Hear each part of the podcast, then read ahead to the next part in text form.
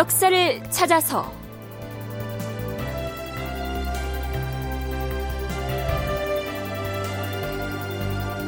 제 533편 생육신의 은거와 저항. 극본 이상락 연출 김태성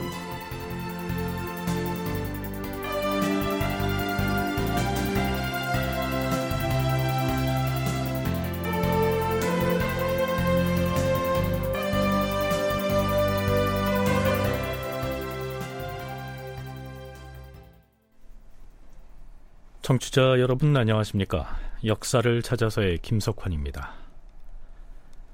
지난 시간에는 단종과 사육신이 복이 돼서 사후에나마 그 명예를 회복하는 과정을 짚어봤습니다. 단종 복위 운동과 관련해서 목숨을 잃은 사람들이 줄잡아 70여 명이나 됐는데요. 그 중에서도 유독 성삼문, 박팽년, 이계, 하위지, 유성원, 유웅부 등 이 여섯 명만이 사육신이란 호칭으로 후세에 전하게 된 것은 남효온이란 사람이 지은 육신전 때문이다. 이러한 내용도 소개해 드렸습니다. 그렇다면 조선 사람들이 언제부터 사육신이란 말을 쓰기 시작했을까요? 진주교대 윤정 교수의 얘기를 들어보시죠. 18세기에 생육신이라는 용어 자체가 수립되게 되는데 그 이전까지는 사육신이란 개념이 없고 당연히 육신이었습니다. 이것은 남효원이 지은 육신전을 근거로 하는 것입니다. 아, 추강 남효원은 어, 단종의 충신으로 선택할 수 있는 여섯 명을 선택해서 아주 짧은 육신전이라는 글을 지은 거죠. 그리고 이것에 대해서 어, 16세기, 17세기 그 단종의 충의를 보여주는 근거의 자료, 원자료가 되곤 했습니다. 그래서 많은 사람들이 그것에 대한 후발들을 나타내고 있고, 이러한 육신전에 근거해서 숙종 17년에 단종의 충신으로서 어, 육, 신이 복관된 겁니다. 이 때문에 이 육신이라는 개념은 16, 17세기 역사적 산물로서 단종의 충신이다. 자, 이게 무슨 얘기냐면 조선 왕조실록에서 생육신과 관련된 이야기가 처음 등장한 것은 숙종 때였는데요. 숙종실록의 기사 한 대목을 간추려서 소개하면 이렇습니다. 숙종 29년 10월 13일 경상도 유생 과거영 등이 하만에 조려의 사당을 짓도록 요청하는 소를 올렸다. 주상 전하, 삼가 생각하건대 세상을 격려하는 도리는 절이를 숭상하는 것보다 앞서는 것이 없고 절이를 숭상하는 것은 제사를 드리는 것보다 큰 것이 없사옵니다. 문종에서 세조 초기에 이르는 시기에 진사였던 조료가 경상도 하만 땅에서 자취를 감추고 숨어서 살다가 그 지방에서 지조를 지키다가 죽었사온데 하필이면 또 거기에 이른바 백이산이란 것이 있사옵니다. 아, 조려의 절개가 백이 숙제보다 모자라는 것이 없사옵고 이 산의 명칭이 우주를 초월하여 서로 부합되므로 마침내 도내의 유학자들이 서로 모의하여 그의 영혼을 편히 모시고 그 절이를 제사 지낼 것을 생각하여 싸웁니다.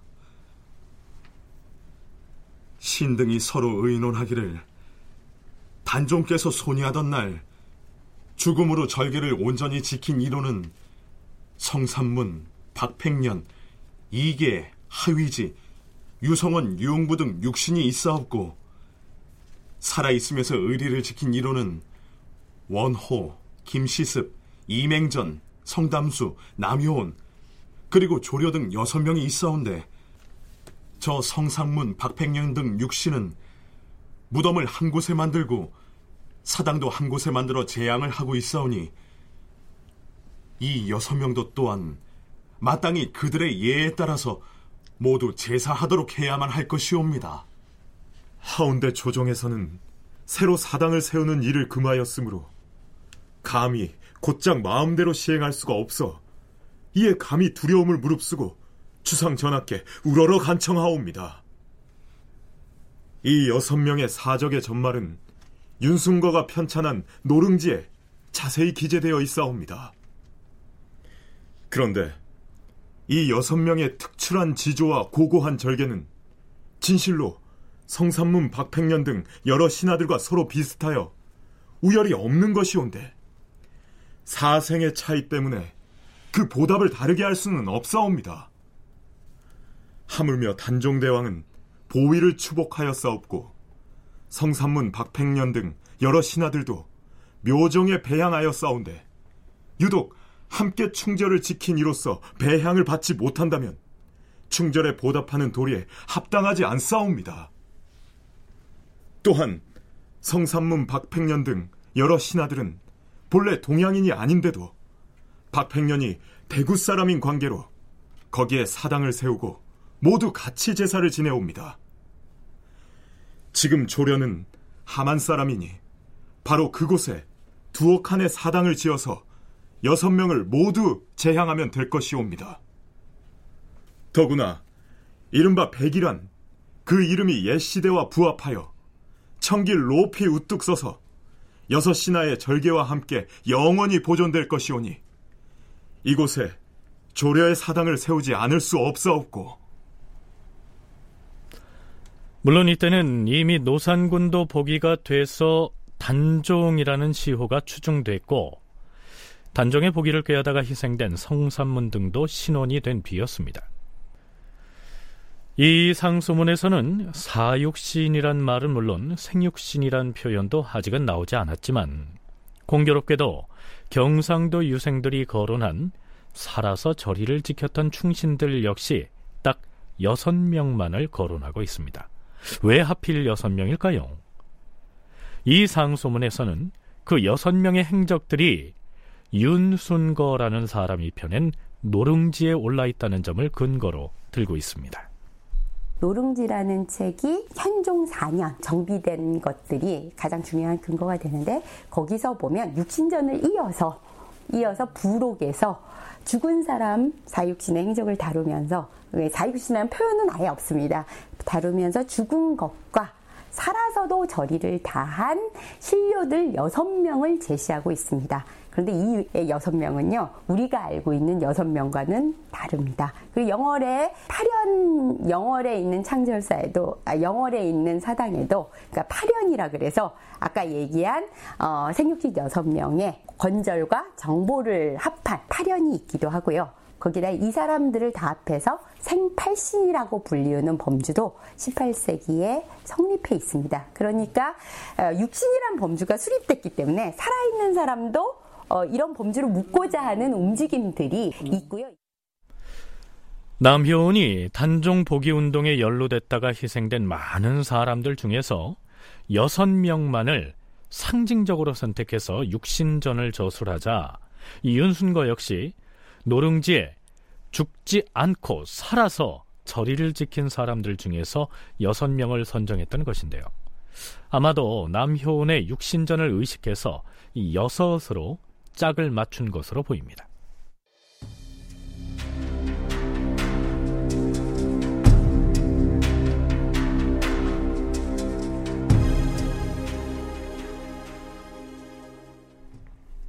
조선 왕조실록에 생육신이란 표현이 처음으로 등장한 것은 정조 5년 9월 29일의 기사입니다.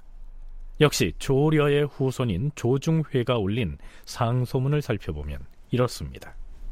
전하, 신의 10대조로서 참판을 지낸 조려는 단종조의 절의를 지킨 신하로서 단종 3년 이후에는 문을 걸어 닫고 자취를 끊은 채 일색을 마쳤으니 그 정충과 고절은 실로 김시승, 원호, 남효원, 성담수, 이맹전 등 여러 사람들과 뜻을 함께 하였으니 세상에서 일컫고 있는 바 곧 생육신이옵니다.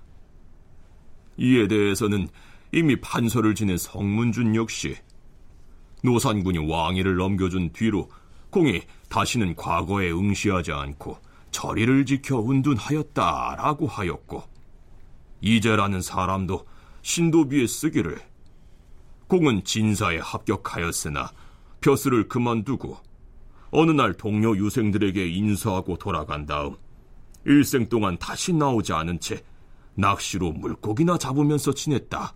이렇게 적고 있사옵니다. 삼가 바라건대 신의 선조의 이런 우뚝한 저리를 쿠보 살피시어 특별히 은전을 내려주시옵소서. 이와 같은 상소에 대해서 정조는 조려의 후손 조중회가 청한 바를 허락했다. 이렇게 적고 있습니다. 이전까지는 단종에게 충성을 다하다가 희생된 성삼문과 박팽년 등을 그냥 육신으로만 불러왔는데요. 이 시기에 와서 김시습, 남효원, 조려 등 여섯 명을 죽지 않고 살아서 저리를 지킨 여섯이나라는 의미로 생육신이라고 부르기 시작하니까 이들과 구분하기 위해서 성삼문 등은 이전까지 불리던 육신이라고 하는 말 앞에다가 죽을 사자를 붙여서 사육신 이렇게 칭하게 된 것입니다. 그러니까요, 이 사육신이란 표현은 생육신이란 말이 생기면서 그렇다면 예전의 여섯 신하는 그 일로 죽임을 당했으니까 사육신이라고 하자 이렇게 된 것이죠. 그런데 각각의 행적이 뚜렷하게 역사에 기록된 성산문 등의 사육신에 비해서 생육신의 경우에는 그들의 충절을 증명하기가 좀 애매한 측면이 있지 않을까요? 남효원이 단종에게 충의를 다한 신료들의 전형으로 이제 육신전이라는 걸 지었는데 단종 보기에 관련된 사람들이었죠. 그리고 그 사람들은 실록에서도 어쨌든 여섯 명으로 묶을 것인가 여러 명으로 묶을 것인가 할 수 있지만 어쨌든 어, 행적이 확인이 됩니다. 그에 비해서 우리가 일반적으로 얘기할 때 이 생육신은 살아서 저리를 다한 사람들이죠. 사실은 살아서 저리를 다 한 것이 단종이라는 매개 변수를 빼놓고는 서로 내적으로 자 살아서 저리를 하기 위해서 세조 정권을 떠나자 이렇게 할 수도 있는 것도 아니고요. 내적 연계성도 별로 없고 그 다음에 사실은 사실성도 증명하기가 왜냐하면 본인이 진짜 떠났다고 할지라도 세조 정권 하에서 어, 내가 떠났다 이렇게 쓰기는 어려운 것이기 때문에 자 이게 무슨 얘기냐면 뭐 어떤 사람이 세조의 왕위 찬탈에 저항해서 벼슬을 하지 않고 낙향해서 은거함으로써 충절을 지켰다. 라고 할 때 본인 스스로 나는 어린 임금을 내쫓고 보위를 찬탈했을 뿐 아니라 상왕의 보기를 기도했던 수많은 신하들을 죽음으로 내몬 지금의 임금 아래에서는 결코 벼슬을 하지 않음으로써 불사이군의 충절을 지킬 것이다. 이렇게 공개적으로 선언하고 나서 낙향을 하거나 혹은 야인으로 떠돌이의 삶을 살았다면 그 사람의 충절은 증명이 되겠지요. 하지만 세조라고 하는 무소불위의 권력자가 국왕의 자리에 앉아 있는 그 상황에서 과연 그런 표현을 공개리에 할 수가 있었을까요? 그렇다면 누가 그러한 충절을 가슴속에 품고서 세조에 대해서 무언의 저항을 했는지를 어떻게 알겠느냐? 이러한 문제가 생깁니다. 실록에서 확인되는 건 숙종 28년부터입니다. 조려 가문에서 문제를 제기하면서부터 함안에 있는 부분에서 어, 된게 확인이 되는데 이 숙종 28년에 이럴 수 있는 건 벌써 숙종 24년이 되면 단종이 복이 됐거든요. 복이 된 단종에 대해서 충의를 다하는 것은 전혀 가문적인 거나 그 선조에 대한 위험성이 일단 없습니다. 그러니까 아, 생육신이란 개념 자체 혹은 은거한 제신에 대한 개념 자체는 거의 전부 18세기 이후의 역사적 인식에 가깝습니다. 그것에 비해서 이제 좀 상대적으로 형태가 명확한 것은 이제 김시습이나 남여운과 같은 인물이라서 단종도 보기가 되고 단종 보기를 깨하다가 죽은 성삼문과 박팽년 등도 모두 신원이 돼서 명예가 회복되고 나자 그렇다면 비록 목숨은 바치지 않았지만 세조 치하에서 벼슬을 마다하고 은거함으로써 이 절의를 지킨 우리의 조상 역시 그 충절을 인정받아야 한다. 이러한 논의가 생겨나기 시작했겠죠. 그러므로 윤정 교수가 언급한 대로 생육신이란 세조 치하에서 벼슬길을 팽개치고 은거했던 여러 신하들, 즉 은거제신을 일컫는데 그것은 단종이 복위하고 난 뒤인 18세기 사람들의 인식을 기준으로 선정된 것이다. 이렇게 이해하면 될 것 같습니다. 김영도는 자신의 논문 난원과 은거, 세조 정권에 저항하는 대항기역의 형성에서 생육신의 추승 과정을 이렇게 정리해 놨습니다.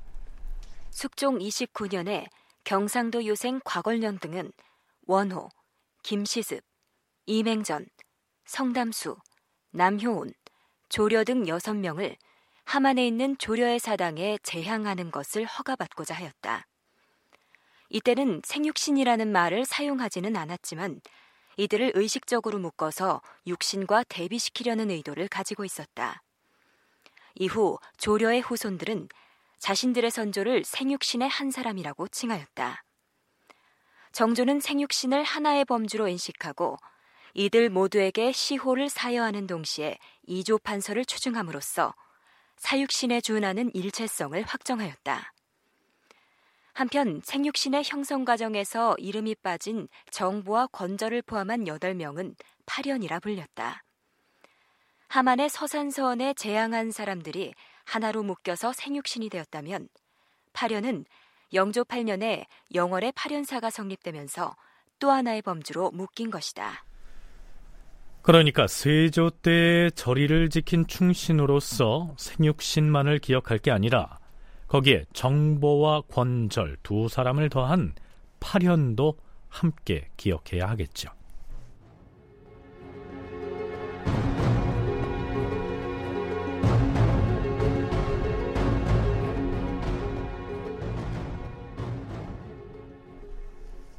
자, 그렇다면 생육신으로 일컬어지고 있는 사람들 중에서 가장 잘 알려진 대표적인 인물이지요.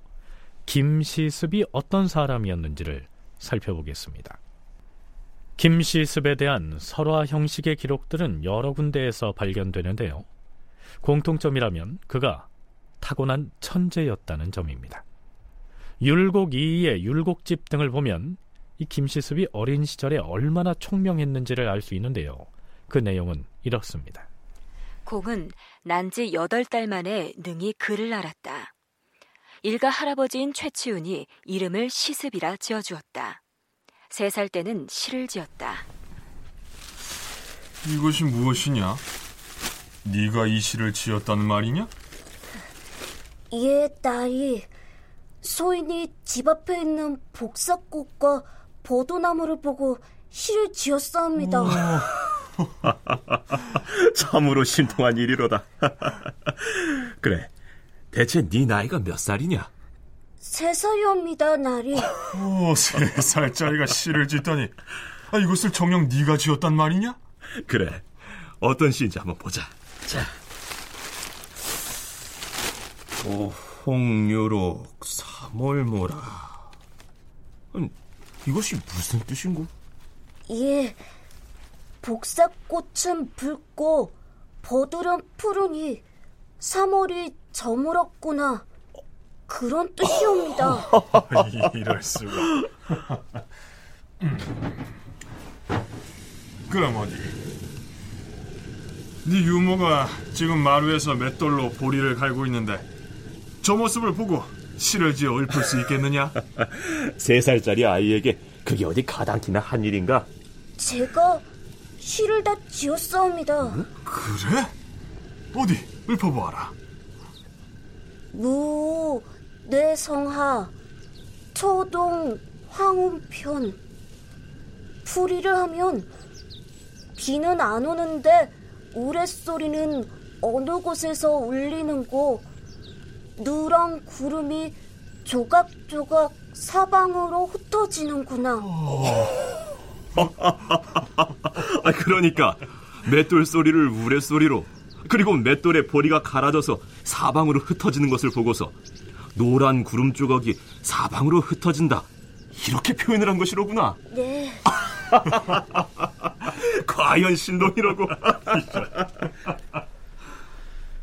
자, 김시습이 세살 때에 과연 이런 시를 지었는지는 믿기가 어렵습니다. 그러나 이 외에도 비슷한 내용의 이야기들이 이어집니다. 김시습은 다섯 살에 대학을 통달하고 능히 글을 지어 보이니 신동이라는 소문이 널리 퍼졌다. 한 번은 나이든 퇴역 관리가 김시습에게 자신은 이미 늙어서 은퇴했으니 늙을 노자를 넣어서 시를 지어보라 하였다. 그러자 시습이 곧바로 대답하였다. 노목개화 신불로 이렇게 지었사옵니다. 풀이하면 늙은 나무가 꽃을 피우니 마음만은 늙지 않는구나. 이런 뜻이옵니다. 자, 이러한 김시습에 대한 소문은 대궐에까지 알려지게 되는데요. 세종은 김시습을 승정원으로 부르게 한 다음 비서실장격인 지신사에게 명해서 그 아이가 정말로 신동인지 시험을 해보게 합니다. 그런데 아닌 게 아니라 다섯 살짜리 김시습은 이 놀라운 장문 능력을 거침없이 드러내 보입니다. 그런데요, 당시 임금이었던 세종은 이렇게 명합니다. 내가 그 아이를 만나보고 싶기는 하나 임금이 다섯 살짜리 아이를 불러 만났다는 말이 알려지면 남들이 해괴하게 여길까봐 두렵구나. 그리고 그 아이가 사람들의 입길에 우르내리는 것이 아이에게도 도움이 되지 않을 것이니 드러내지 말고 아이를 교양시키도록 하라. 나이가 장성하고 학업이 성취되길 기다려 과인이 장차 크게 쓸 것이다. 아이에게 비단 쉼피를 선물로 내릴 것이다. 그런데 세종이 내린 이 비단 선물을 어린아이가 실로 풀어서 집에까지 가져갔다는 이 과장된 이야기가 전하기도 합니다. 이후로 김시습에 대한 명성이 온 나라에 진동하여 그는 이름 대신에 다섯 살이라는 별명으로 불리었다. 자, 그럼 그 다섯 살짜리 천재 아이는 세종의 바람대로 학업을 성취한 뒤에 나란 일에 크게 쓰였을까요? 그러기에는 그가 만난 세상이 너무나도 험난했습니다. 김시습은 더욱 원대한 학업에 힘썼다. 김시습은 단종 때 삼각산에서 글을 읽고 있었는데 단종이 내쫓겼다는 소식을 듣고는 곧 문을 닫고 통곡하며 책을 불사르고 발광하여 뒷간에 빠졌다가 도망쳐서 중이 되어 절에 의탁하였다. 그 현실을 보는 인식이 상당히 날카롭고 예리하고 그다음에 그 당시 사람들이 볼 때는 좀 광인, 좀 이상한 사람, 뭐 속된 비유로 뭐 미친 사람이라고까지 표현했던 이제 이런 분인데 율곡 이이 같은 분은 그 김시습을 백세 승인이라고 할 정도까지 상당히 추앙을 하지요. 그 거의 뭐 천재성을 발휘하는 사람이라고 볼 수 있고 세종이 직접 이제 보시고 뭐 시도 이렇게 같이 문답을 했고 상을 뭐 야사에 나오는 얘기지만 상을 떡 이제 그 어, 비단을 줬는데 어린 나이 아이에게 가져가 봐라 그랬더니 누구도 상상하지 못했던 놀라운 그 기질을 발휘했던 게 비단을 풀어서 묶어서 질질 끌고 가니까 그 많던 비단이 우리가 생각할 때 이제 그 어, 묶어져 있는 걸 멜 수가 없는 아이인데 그걸 비단과 비단을 묶어가지고 끌고 가더라. 청운대학교 김경수 교수의 얘기를 들어봤습니다. 세조의 왕위 찬탈 이후로 김시습은 기행을 일삼고 광인처럼 좌충우돌, 방탕하는 나날을 보냅니다.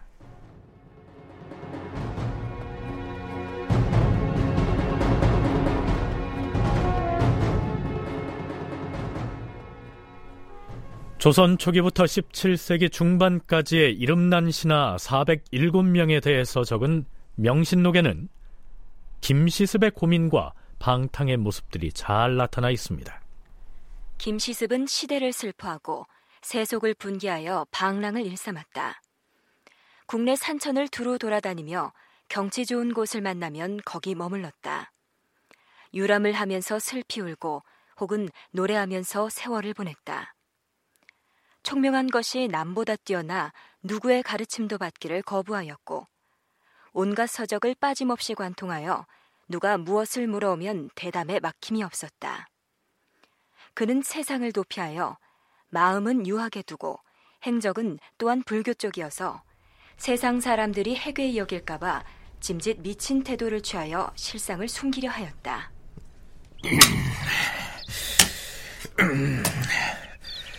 나는 이 언덕을 모두 밭으로 읽을 것이다. 나한테 글을 배우러 온 너희 유생들은 그 공부를 하기 전에 괭이 들고 나가서 저 야산을 모두 파고 돌 치우는 일부터 해야 할 것이야. 노역이 힘들어 못 견디겠거든. 붙잡지 않을 터이니 쓱 끄지거라! 그는 수락정사에 들어가 살면서 돌을 닦았다. 유생을 보면 공자맹자를 설파했으나 입으로는 불교를 말하지 않았다. 그는 미친 듯이 무엇인가를 읊조리면서 한 세상을 조롱하였다. 비록 사찰에 들어가서 세상을 도피하였으나 불교의 법을 받들지 않았으므로 세상에서는 미친 중으로 지목하였다. 그는 거리를 지나다가 한 군데를 응시하며 붙박힌 듯 서 있기도 하고 기이한 행동을 거침없이 하기도 하였다. 음, 오줌이 마려운데 이에서 소변이나 봐야겠다.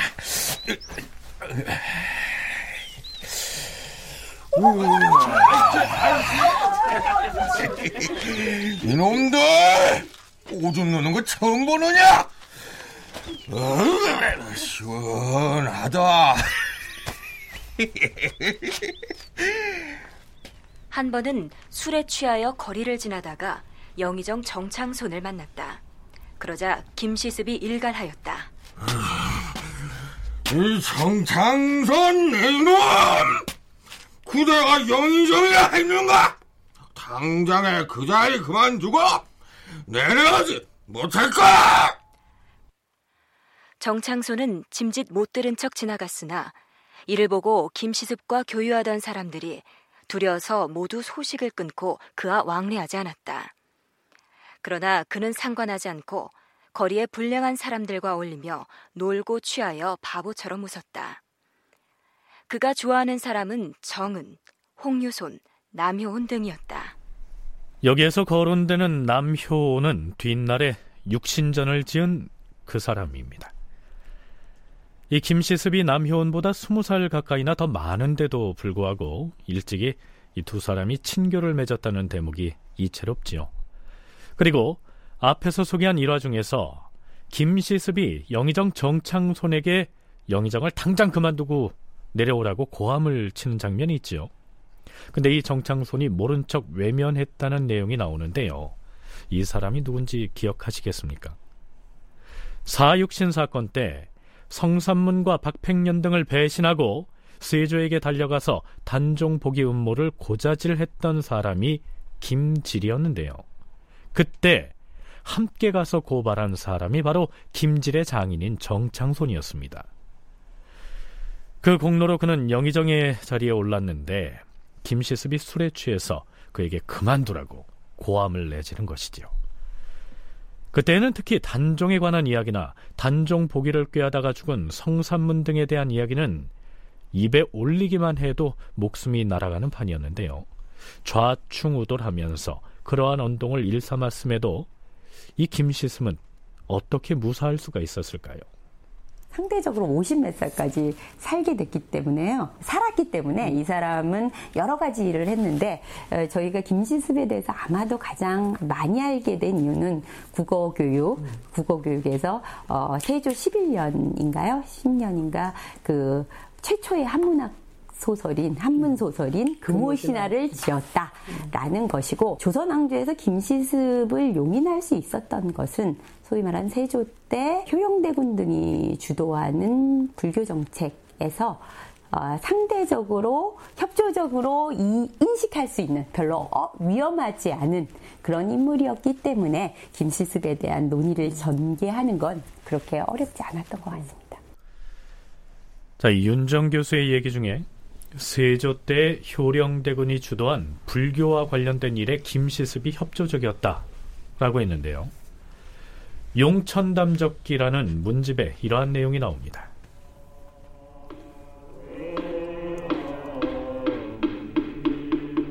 세조가 일찍이 궁궐에 내전해서 승려들을 불러들여 법회를 열었다.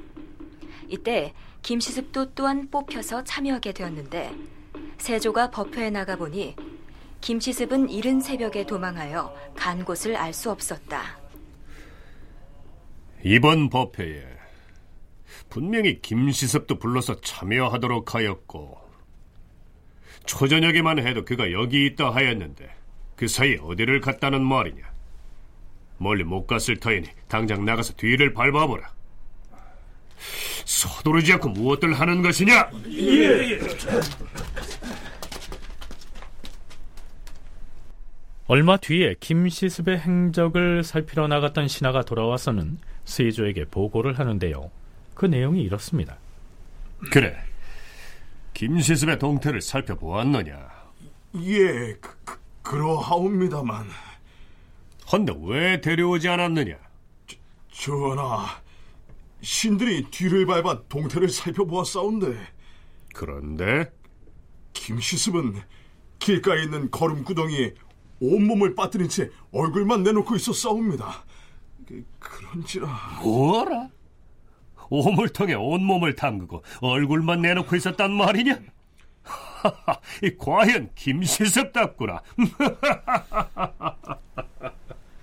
자, 김시습은 이처럼 광인의 언동을 자처했을 뿐만 아니라 세조가 벌인 왕실 불사에 일정 부분 협조하는 신용이라도 했기 때문에 세조 역시 그를 위험 인물로 보지는 않았을 것이다. 이러한 분석입니다. 앞에서 정창손에 관련된 일화를 소개했죠. 윤근수의 문집 월정만피를 보면 집현전 학사 출신으로서 성산문 등과 다른 길을 갔던 신숙주와 얽힌 일화도 짧게 기술돼 있습니다. 신숙주는 어느 날 김시습이 서울에 왔다는 말을 듣고 사람을 시켜서 그에게 술을 권하게 하였다. 그가 취해 쓰러지자 가마에 태워서 자신의 집으로 데리고 갔다. 김시습이 술에서 깨어나더니 속은 것을 알고 나가려고 하였다. 신숙주가 그의 손을 잡으며 한마디의 말이라도 듣고 싶어 했으나 그는 입을 다문 채 옷자락을 뿌리치고 가버렸다. 그 뒤로 그의 모습은 더욱 보기가 어려워졌다. 그 외에도 금오산에 들어가서 최초의 한문 단편 소설집으로 유명한 금오 신화를 지어서 석실에 감춰두었단 이야기. 그리고 자신의 전답과 집과 노비들을 다른 양반들이 차지하고 혹은 멋대로 가져갈 때에는 가만히 두고만 보다가 어느 날 호련히 반환을 청구하는 소송을 해서 조정을 떠들썩하게 만들더니 집문서며 땅문서 혹은 노비문서들을 되찾은 다음에는 또 그것들을 발기발기 찢어서 개천 속에 던졌다는 등 김시습이 남긴 일화는 아주 많습니다.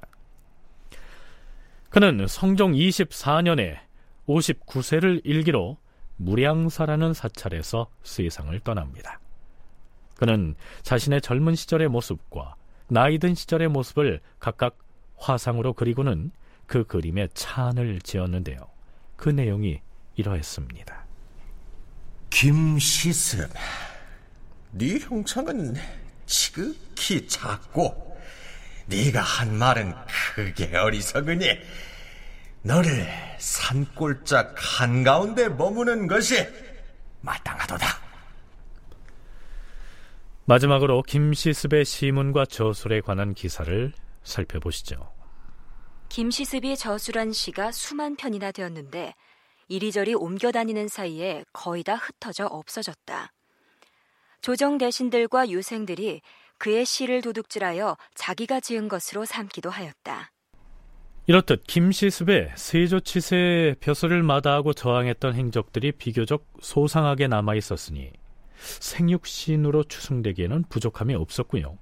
더군다나 율곡 이가 김시습에 관한 이야기를 김시습전이란 이름으로 찬술함으로써 그에 대한 후대의 평가에 큰 영향을 미쳤던 것입니다. 율곡이에게 선조가 명령을 해서 어, 김시습에 대한 전을 써라라고 말합니다. 그래서 이산의 서문에 어, 율곡이가 쓴 어, 전. 이 남아있게 되면서 그 내용에 당시에 손이했을 당시에 김, 김시습이 21살이었는데 단종이 그렇게 됐다는 걸 알고 다 업고 이제 자기는 방랑을 하게 됐다. 많은 말을 기록하고 있습니다. 이렇게 되면서 이제 김시습에 대한 안목 그 준거가 생긴 거고요. 특히 율곡이는 숙종 7년에 문묘에 종사될 되고 그 다음에 조선인의 저작으로 처음으로 성악지부가 경연에 진강된 학문으로나 정치적으로나 굉장히 강력한 힘을 갖고 있는 사람이기 때문에 김시습에 대한 그의 평가는 중요한 역할을 하게 됩니다. 김시습이 생육신으로서 재향을 받게 됐던 숙종 25년 2월 10일의 기사 내용은 이렇습니다. 임금이 고인이 된 김시습의 품계를 올려주고 제사를 지내주게 하였다. 처음에 김시습은 단종이 왕위를 세조에게 손위하였다는 말을 듣고 바야흐로 삼각산으로 들어가 글을 읽다가 책을 불사르고 참선에 들었으며 시문을 지어서 자신의 뜻을 담았다. 율곡이인은 김시습을 은나라가 멸망한 뒤 주나라의 녹을 먹는 것을 부끄럽게 여겨 수양산에 들어가 고사리를 캐먹으며 숨어 살다가 굶어 죽었던 백이라고까지 일컬었는데 세상에서는 그를 매월당이라고 칭하였다. 이 외에도 나머지 생육신에 대한 기록들이 여러 형태로 전해지고 있습니다만 그들 모두를 다룰 수는 없어서 그 대표로서 김시습에 관한 기록들만을 간추려서 소개한 것으로 가름하겠습니다.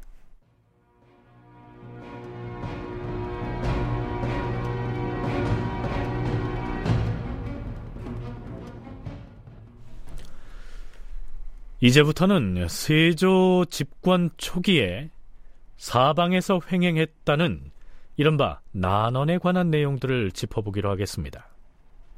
세조 2년 1월 7일 세조는 교지를 내려서 이렇게 명합니다. 의금부는 들어라. 충청도 해미에 사는 우음금이라는 산호가 난원을 하였다 하래. 그 자를 당장 잡아다 추국하고 그 결과를 아뢰도록 하라.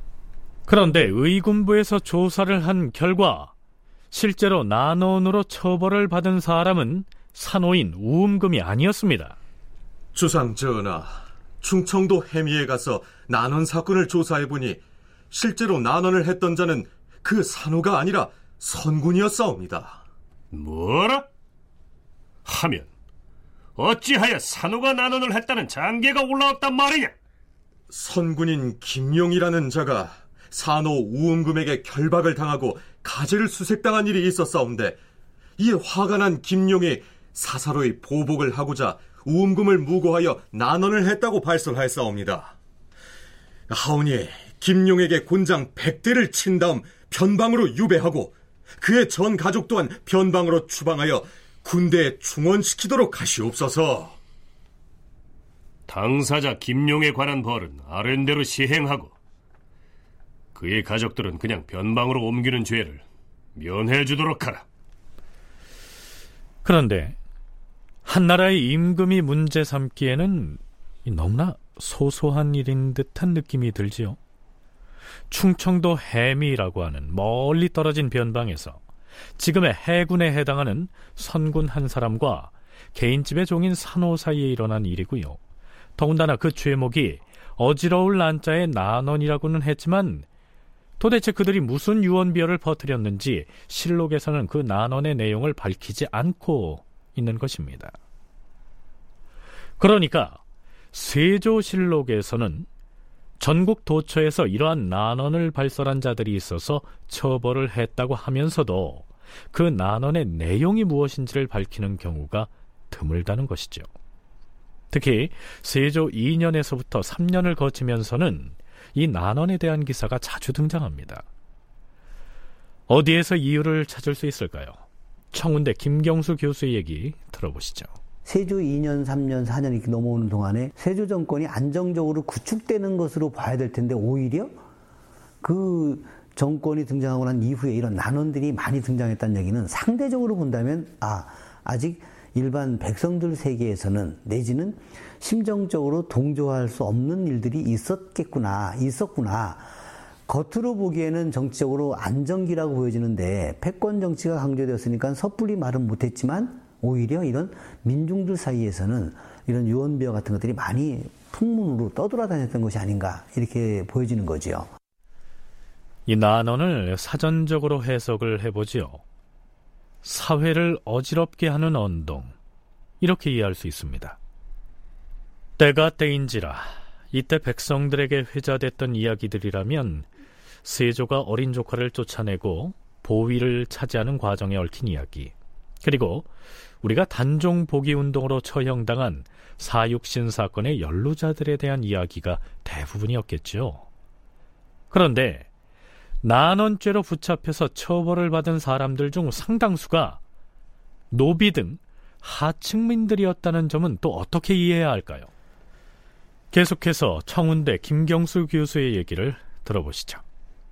당시에 세조정권 구축 초반기인데 이름 있는 뭐 정치인이나 좀 내노란 집안에 있는 사람들이 난원이나 이런 것에 연루됐다라고 한다면은 오히려 숨기고 싶었을지도 모르겠지요. 우리가 정치를 보는 방법 중에 하나가 아니겠습니까? 그래서 정말 그냥 별것도 아닌 애들이 이렇게 했었던 걸로 그냥 치부해 버리려고 하는 그 상대적으로 아 이런 건 별거 아니야. 그러나 처벌은 강하게 또 이런 일 발생되면은 용서하지 않겠다. 그러고 그 집안 사람들도 조심해라고 하는 어쩌면 그 상징성을 띠고 있는 그런 표현들이 아닐까 저는 이렇게 보이기도 합니다.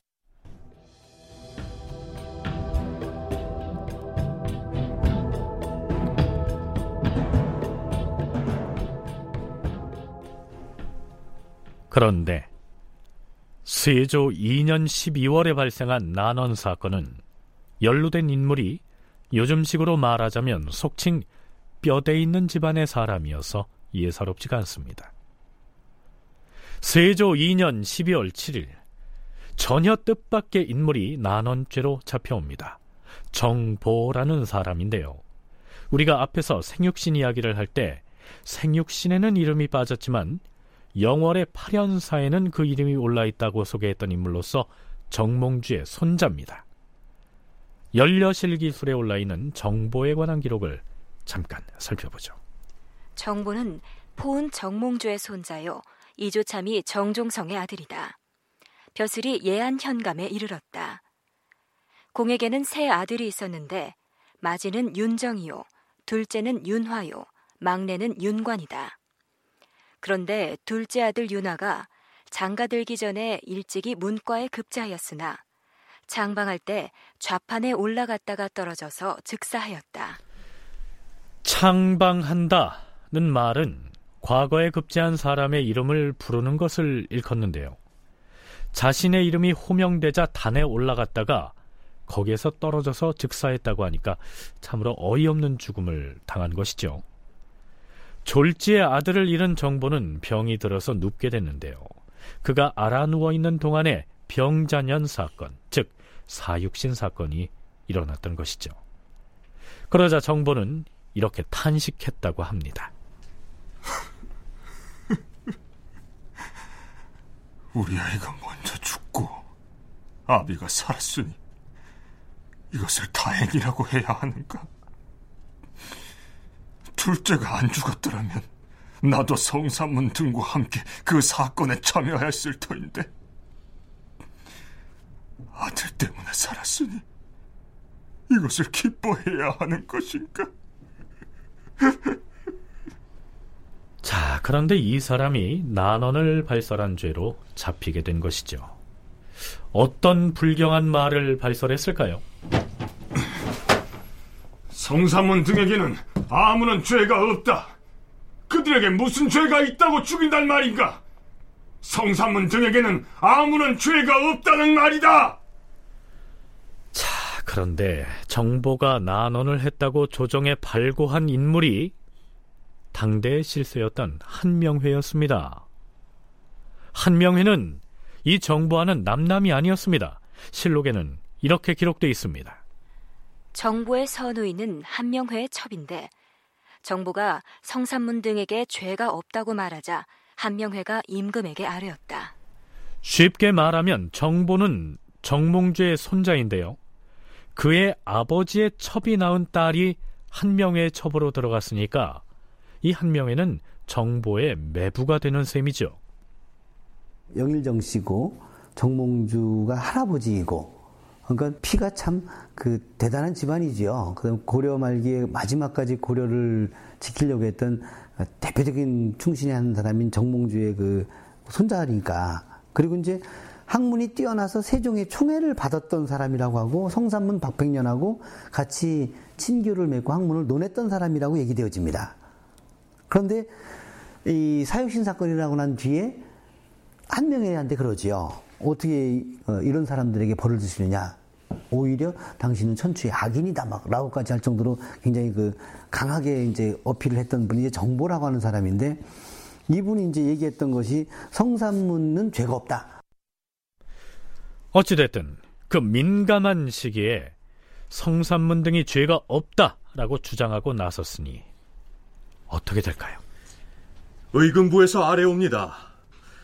정보가 역신인 성산문 등이 옳았다고 난원을 발설하였사오니 그 죄는 마땅히 차명에 처하고 가산을 정물해야 하옵니다. 차명은 아니 될 말이다. 장 백대를 때린 다음 변방거울에 종으로 영속시키라. 아니 되옵니다, 주상전하. 정보는 주상전하께 불충을 범하였사온데 형벌이 죄에 합당하지 않사옵니다. 죄가 크더라도 사람을 살릴 수 있는 것을 보고도 죽이라고 하는 것은 불가하다. 정보는 간사한 역당을 두둔하였사오니 청컨대 그의 목을 베도록 하시옵소서. 죽일 수는 없으니 정보를 변방고을로 보내어서 종으로 삼고 호조에서는 정부의 가산을 정몰하여 그가 살던 집은 윤사은에게 주고 자수궁에 있는 별장은 죽은 좌의정 이사철의 아내에게 내려주도록 하라. 이렇게 처리가 됩니다. 정보라고 하는 사람이 가진 현실 인식은 성산문 박백년하고 같이 참여는 못했지만 그들과 현실 인식은 같았다고 보는 거지요. 그러니까 이제 세조의 그 오른팔 왼팔이었던 신숙주나 한명희하고는 정치를 전국을 보는 방향이 다른 방향에 있었고 한명회가 오히려 그뭐 인척 관계를 얘기드리는데 나는죄를 일으켰다고 해서 사형을 요구를 하죠 정보를 그런데 이제 세조는 오히려 그 정몽주의 그 후손이고 차명까지는 하지만 형벌 하나를 감해줘라 이렇게 이제 얘기를 하는데 이분이 가지고 있는 그 생각 이거는 분명히 당시로 본다면 세조 정권하고는 같은 생각을 하지 않았던 사람. 자 물론 하루 아침에 가산을 정몰당하고 노비의 신분으로 외방으로 쫓겨나게 됐으니까 말 한마디 잘못한 것 치고는 과중한 처벌이다라고 할 수 있겠습니다만 그 당시 성산문 등의 무죄를 주장하는 것은 반역으로 다스릴 수도 있었을 텐데 그나마 차명을 면한 것은 이 정보라는 사람이 정몽주의 직계 후손이기 때문에 가능했을 것이다. 이렇게 분석할 수가 있겠죠. 은거한 신하로 어, 형적이 확인되는 사람입니다. 어, 그런 무죄를 말했는데도 어, 상대적으로 가산을 정말 당하는 수준에서 성산문 등의 무죄를 말하는 아주 그 당시로는 강력한 얘기를 했음에도 불구하고 가산을 정몰당하고 귀향을 가는 수준에서 끝날 수밖에 없었던 건 정몽주의 인척 수준이 아니라 손자라는 거죠. 근데 이 정몽주에 대해서는 태종 원년에 영의정 부사로 증직을 했고 세종 때 정몽주와 길제를 충신도에 넣어서 고려의 충신을 다, 충의를 다한 사람으로 표장을 해서 그의 아들, 그의 손자를 나이가 들었을 때 우대했었죠. 그런데 이런 사람을 성산문 무자를 주장했다고 해서 소위 말하는 아주 강력하게 처벌을 하면 이거는 세조 정권에 문제가 있으니까 어, 그거에 대해서 문제를 제기하는 수준으로 정모라고 유배 보내는 수준으로 정리한 것이 아닌가 합니다.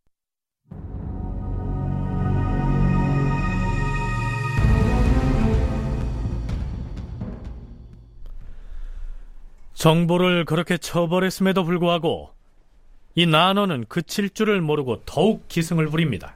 주상 전하, 경기도 수원의 용성 사람 김오을망이 의금부에 찾아와서 안성 사람 조원, 조복성, 조복평, 김윤중, 황계손 등이 난원하였다고 고발하였사옵니다. 의금부 지사 신우갑은 군사를 거느리고 가서 난원한 자들을 당장 잡아오라! 예, 주상 전하. 이리야, 이리야. 예.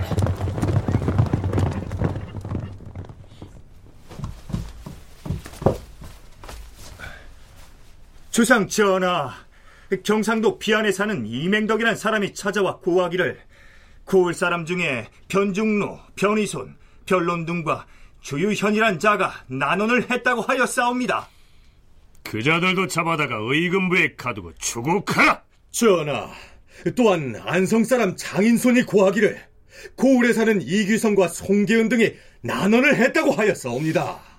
의금부 군사를 다 풀어서라도 난원을 한 자들을 모두 잡아오라고 하지 않았느냐? 자, 모두 가서 포박해오라! 자, 이렇게 되다 보니 의금부의 감옥에는 전국 각지에서 난원죄로 잡혀온 죄수들이 넘쳐난 데다 그 죄를 규명하는 일도 쉽지 않아서 골칫거리가 됐던 모양입니다. 의금부는 들어라.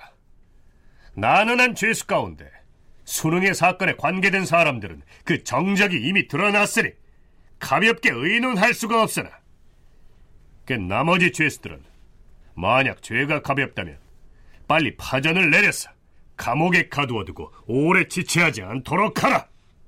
세조의 왕권이 정립이 되기 위해서는 세조의 후계 구도가 어떻게 될 것인가 라는 점이 중요합니다. 세조가 즉위한 것은 어린 군주로 신하가 신하들이 잘못하고 그랬기 때문에 강력한 왕권을 시행하기 위해서 왕실을 위해서 세조가 즉위한 건데 그렇다면 당연히 생각하기에 단종이 이제 나이가 크면 그거를 다시 받을 수도 있는 것이고 특히 이것은 현실적으로 고려시대 때는 그 몽고 간섭기에 소위 말하는 중조 현상이라 그래서 충렬왕과 충선왕이 왔다 갔다 하기도 하고 그리고 그 시기는 별로 먼 시기가 아니었다는 거죠.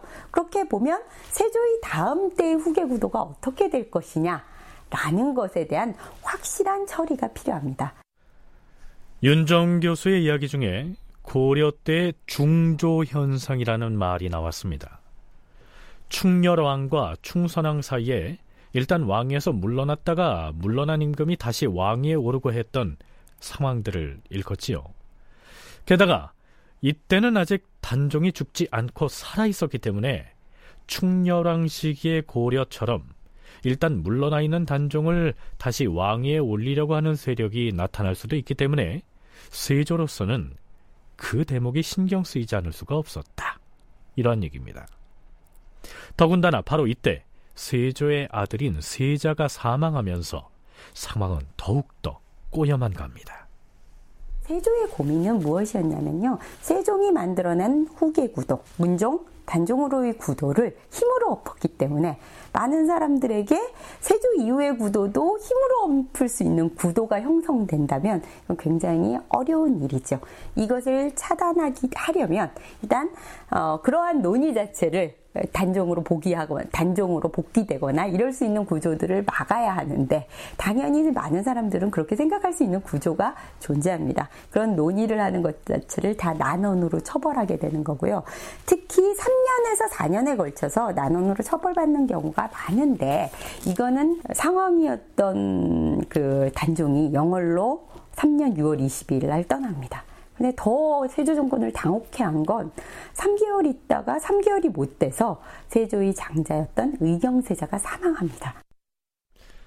다큐멘터리 역사를 찾아서 다음 주 이 시간에 계속하겠습니다.